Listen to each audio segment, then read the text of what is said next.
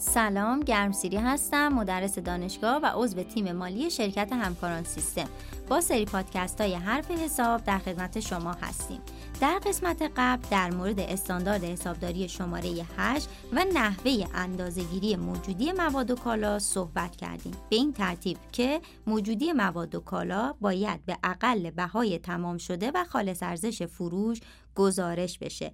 نکته ای که پیش میاد اینه که خالص ارزش فروش در برخی از مواقع ممکنه که کمتر از بهای تمام شده موجودی مواد و کالا باشه و این منجر به شناسایی زیان کاهش ارزش موجودی مواد و کالا میشه.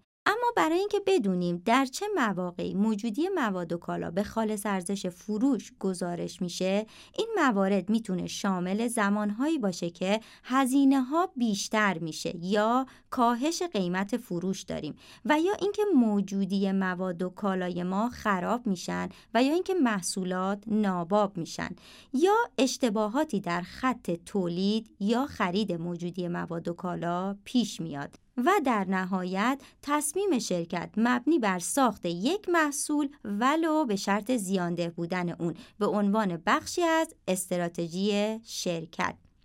زمانی که واحد تجاری از خالص ارزش فروش استفاده می‌کنه یک سری نکات پیش میاد که باید حتما در اجرا مورد توجه قرار بده. اول اینکه هرگاه شرایطی که قبلا منجر به انعکاس ارزش موجودی ها به مبلغی کمتر از بهای تمام شده گردیده دیگه برقرار نباشه ارزش موجودی های انتقالی از دوره قبل باید تا مبلغ ارزش فروش جدید حداکثر تا میزان کاهش قبلی افزایش داده بشه.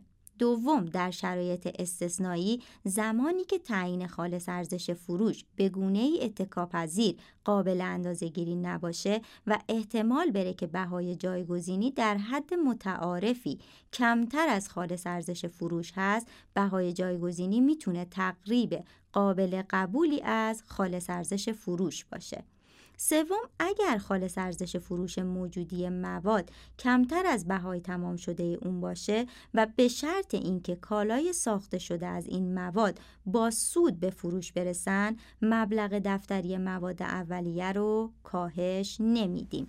چهارم اگر خالص ارزش فروش کالای تکمیل شده کمتر از بهای تمام شده اون باشه باید قطعات منفصله و نیمه ساخته این کالاها هم مورد ملاحظه قرار بگیرند تا نسبت به لزوم ایجاد ذخیره برای اونها تصمیم گیری بشه. امروز در مورد اندازهگیری موجودی مواد و کالا اقل بهای تمام شده و خالص ارزش فروش و نکات خالص ارزش فروش صحبت کردیم. در پادکست بعدی درباره بهای تمام شده مخارج و نحوه تخصیص مخارج مربوط به موجودی مواد و کالا صحبت می‌کنیم. برای شنیدن پادکست ها به سایت education.systemgroup.net مراجعه کنید.